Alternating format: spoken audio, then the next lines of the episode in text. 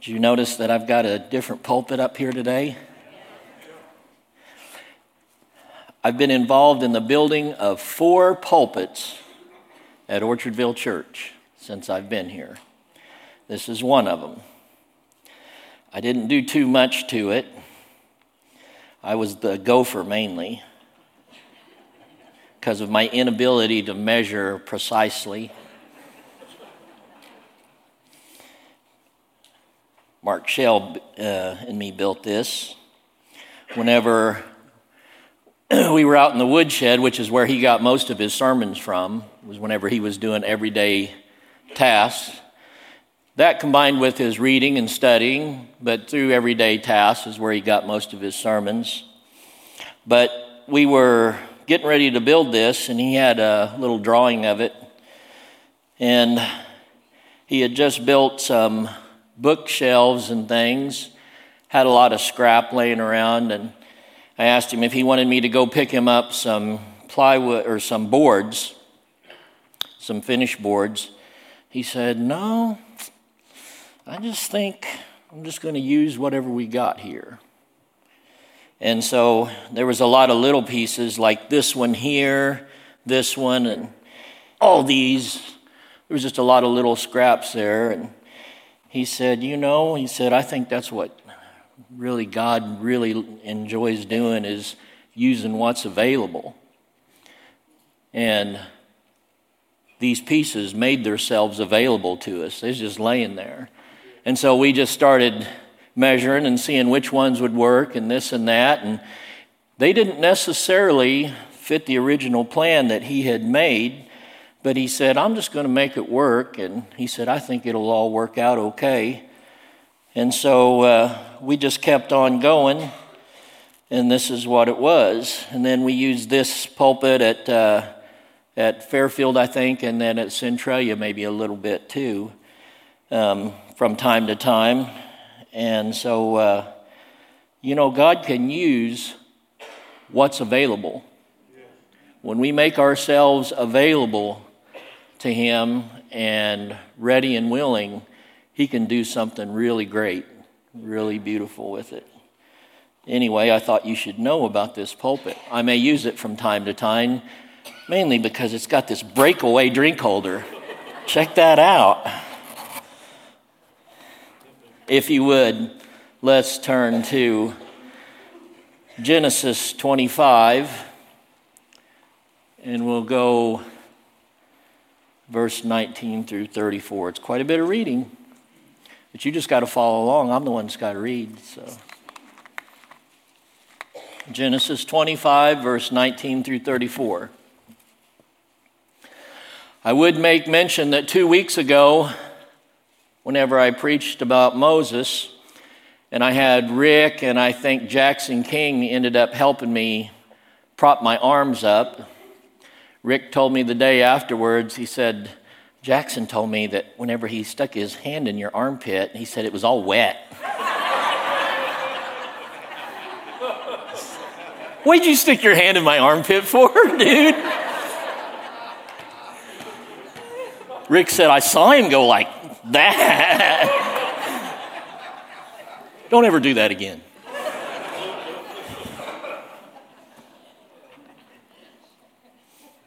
Genesis 25, verse 19 through 34. Let's pray. Father, I come to you today in the name of Jesus. Lord, I just thank you for this day, and I thank you for um, this congregation that is assembled together today to give glory to you.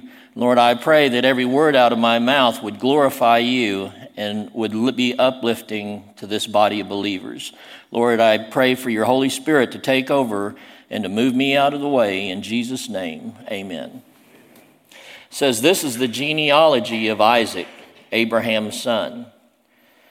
Abraham begot Isaac. Isaac was 40 years old when he took Rebekah as wife. This here is Isaac and Rebekah. The daughter of Bethuel and the Syrian of Padan Aram, the sister of Laban the Syrian. Now Isaac pleaded with the Lord for his wife because she was barren, and the Lord granted his plea, and Rebekah his wife conceived. But the children struggled together within her, and she said, If all is well, why am I like this? So she went to inquire of the Lord. Back then, they didn't have sonograms and stuff, so she may not have known that she had twins. And the Lord said to her, Two nations are in your womb. Two peoples shall be separated from your body. One people shall be stronger than the other, and the older shall serve the younger. So when her days were fulfilled for her to give birth, indeed there were twins in her womb. And the first came out red. He was like a hairy garment all over. So they called his name Esau. Afterward, his brother came out, and his hand took hold of Esau's heel, so his name was called Jacob. Isaac was 60 years old when she bore them. Okay, so whenever I read, I can't help myself. Most of you know that I'm very odd, very odd and peculiar.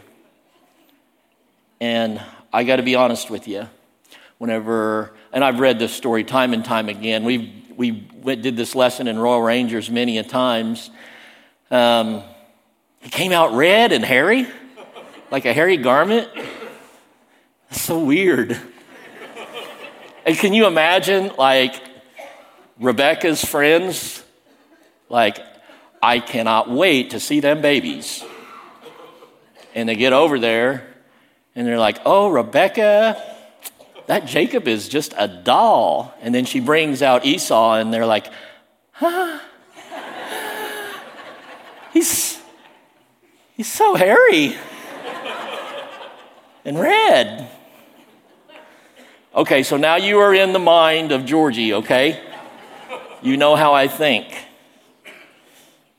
Now keep in mind, and I said this Wednesday night, in every passage of Scripture in the Bible, that there could be endless ways that you can teach a message, okay? So this is just one of them. So if you're a Bible scholar out there and you're sitting back and you're saying, you're already saying, that ain't what that means. That ain't what that means. Just hold on and don't get your panties in a bundle, okay? Just bear with me. This is just one way. Yeah, that would have been so weird. So the boys grew. I'm in verse 27. And Esau was a skillful hunter, a man of the field. But Jacob was a mild man, dwelling in tents, or stayed in the house most of the time. Uh, and Isaac loved Isaac, or Isaac loved Esau because he ate of his game. But Rebekah loved Jacob. I would have probably been a Jacob. I know how to hunt. I know all about it, this and that, but I'd rather cook. I, I mean, I could survive if I had to, but I'd rather cook. Verse 29 Now Jacob cooked a stew, and Esau came in from the field, and he was weary. And Esau said to Jacob, Please feed me with that same red stew, for I am weary. Therefore, his name was called Edom. Edom actually means red. I thought it was kind of like eat them up. But I wonder if they, I guess they, I don't know if they call him red because he ate the red stew or if he, you know, that awkward thing, he could call him red because he was red whenever he came out. I had a cousin that was real pink and they called him Pinky.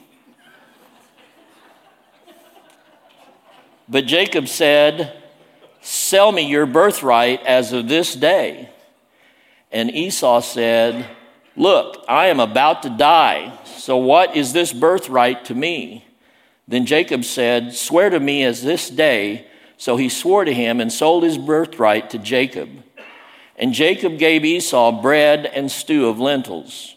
Then he ate and drank and arose and went his way. Thus Esau despised his birthright. That is some high price stew, wasn't it? Do you know what a birthright is or a blessing? Back then, it, it would have been referred to as you were the first in line. You were the firstborn, the one who was going to basically in, inherit it. That was some high priced stew. And Esau was a poor negotiator, wasn't he? Dave Ramsey, he gave, gives some advice on negotiation. Okay? Not just guys, but girls. I'm going to give you some invaluable in advice on negotiation right now. So if your neighbor asks you what you learned today, you can tell them, I learned how to negotiate. Okay? Here is the advice don't talk. Don't talk so much. Dave Ramsey says usually during the negotiation, the person who talks first loses. So if you notice in here, Esau was the first one to speak, and he wanted that stew. I often wonder if, because they were brothers, you know, Esau did the hunting, Jacob did the cooking, and, you know, Rebecca and Isaac's there. Isaac, all he's thinking about is all that meat, you know getting a deer or this or that. But I often wonder if Esau wouldn't have said anything if, whenever the stew was done, if dinner would have just been served and he wouldn't have sold his birthright or his blessing. You know, we don't know. So it was, he was a very, very poor negotiator. Last time I sold, well, not the last time I sold a vehicle because I just sold one to Josh. This would have been three vehicles ago that I had sold. Had it advertised, the guy came and looked at it, and we had already discussed a price over the phone, and I was trying my best to keep my mouth shut. But me, I couldn't. So he's walking around it. I'm trying to hold off, and it's kind of a standoff of silence. He must have saw the same video that I did. See, it doesn't work if you both watch the same videos, okay? He must have, must have watched the same video that I did. And finally, I just go, Well, if you, if you really want it, I, I guess I could take a little less. Well, I spoke the first. So, anyway, I ended up selling it for probably $400 less than what I Probably could have, just because I opened my mouth. If you didn't learn anything else today, it's okay to be silent. Being silent doesn't mean that you're doing nothing. Sometimes you can do something even when you're silent. Esau was a poor negotiator. As Christians, and, and, and he was, he was, he gave up his inheritance. As Christians, when you give your life to Jesus, we become joint heirs with Christ. And so I don't know if you understand what joint heirs means, but like my kids are all joint heirs of what I have. So they're going to come into this vast amount of junk cars and they but what I have, what, they're, what my kids brothers and sisters have, they are both equal as far as joint heirs. They are going to be share in that inheritance. We are joint heirs with Christ. Esau was one hungry dude. I mean, he came in from a hard day or week or two weeks of hunting, and he may have been starving. That's another element to this, this story in history that we don't know is he may have been starving. Now, I don't know about you. Has anybody in here fasted more than three days before? Raise your hand. Has anybody ever fasted more than 10 days? Raise your hand. I fasted for, I made it 12 days one time without eating. And I tell you what, I was watching all these food channels and I was watching like Bizarre Foods. If any of you guys watch that, where he eats all this kind of weird stuff, I was watching all these pioneer show, shows, and you get to a point where, man, a groundhog's looking really good. Like, man, how could I fillet that thing up and cook it? It's so good. Looks so good. You get to a point to where you're so hungry that you're ready to do anything. You're ready to eat anything at whatever price. When you're that hungry, it doesn't matter if the steak dinner is $200. If you had $200 on you and that's all you had, you would throw it out. If you were that hungry and you had $200 on you and the hot dog was $200, you would throw it out. You don't necessarily, when you're that hungry for something, you don't necessarily think clearly. And it's the same way with anything in life. When we are that starved for whatever it is in life, people go to extremes that they normally wouldn't do. What Esau had was he had this void in his stomach. From not eating, there was this empty void in his stomach. Whenever you, there is normally something supposed to be in there, and then there is not, it creates a void, which actually creates a vacuum.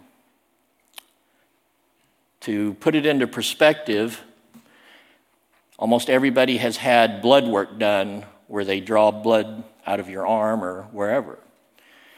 I often wondered how those little vials filled up so quickly. So, like the last time I had it done, they, filled, they took four vials of blood out of me.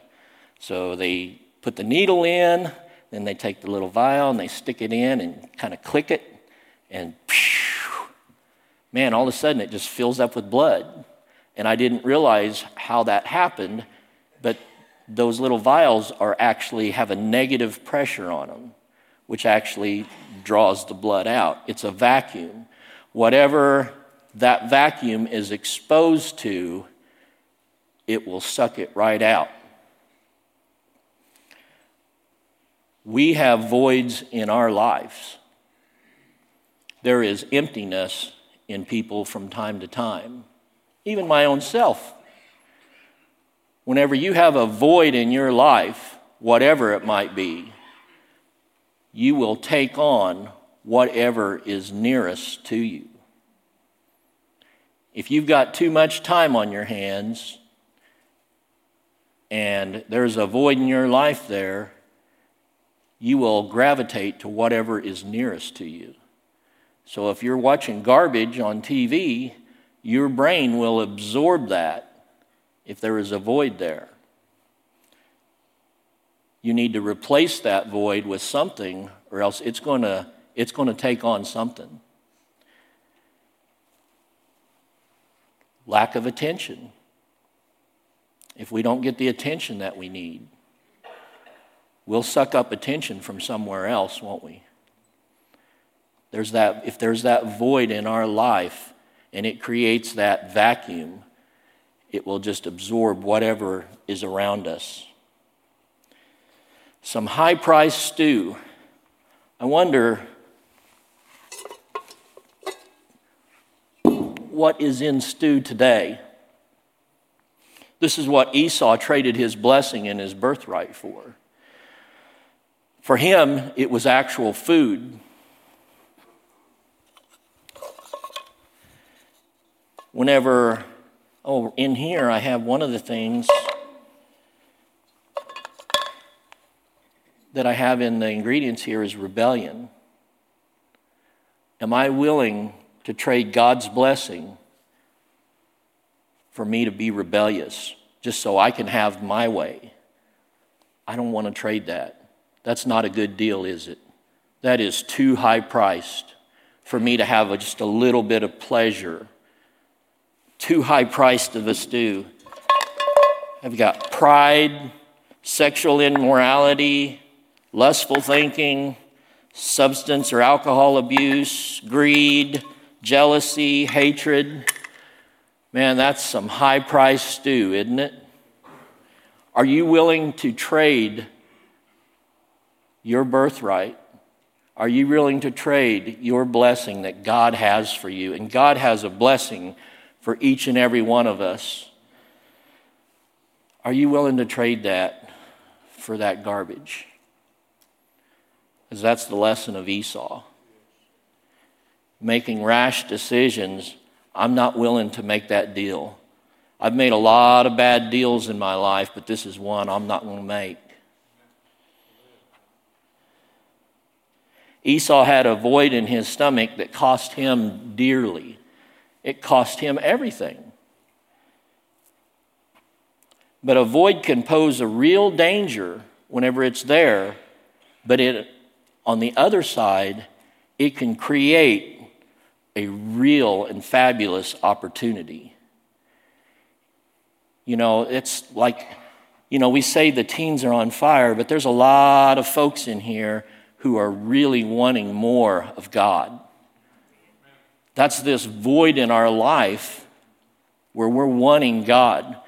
And guess what? Whenever you come to church and when you're reading your Bible and when you're praying and when you're worshiping Him, not doing it just out of ritual, but doing it because you want to know Him better, we're going to absorb that in because there's that void in our life where there's something that we want that's more.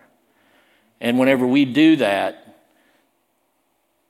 then we will have a fullness of life. Don't sell out the blessing that God has for you today because He wants to bless you. Not only that, He wants to bless this church so that not only us and our families, but our entire community around us can change. There is needs in this church, there's needs in my household, there's needs in this community, in this county, in our schools. We have a void there. We have, a, we have different voids in our life, but right now, as the musicians would come, I want to talk about something else here of a different void that we have.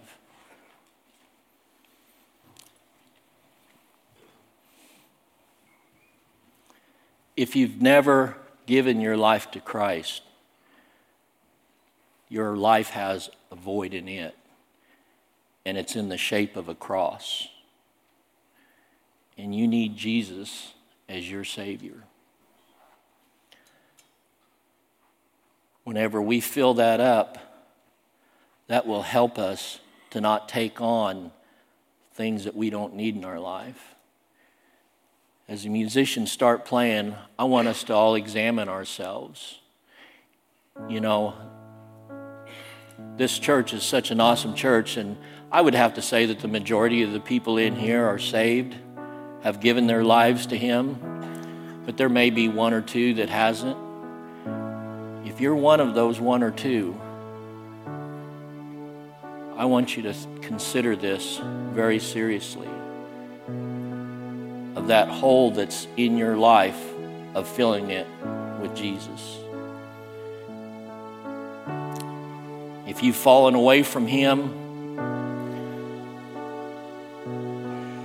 1 John 1 9 says that if we confess our sins, He is faithful and just to forgive us and cleanse us from all unrighteousness. You just call out to Him and ask His forgiveness and He will clean you new again and fill up that hole that's in your life. As they play, if you would stand.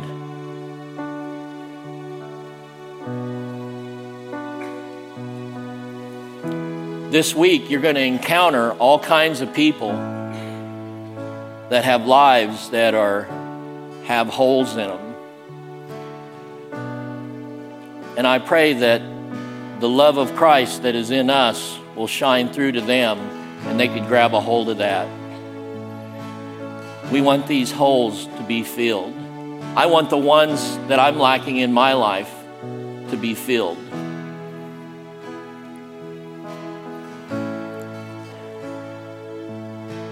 Call upon the name of the Lord.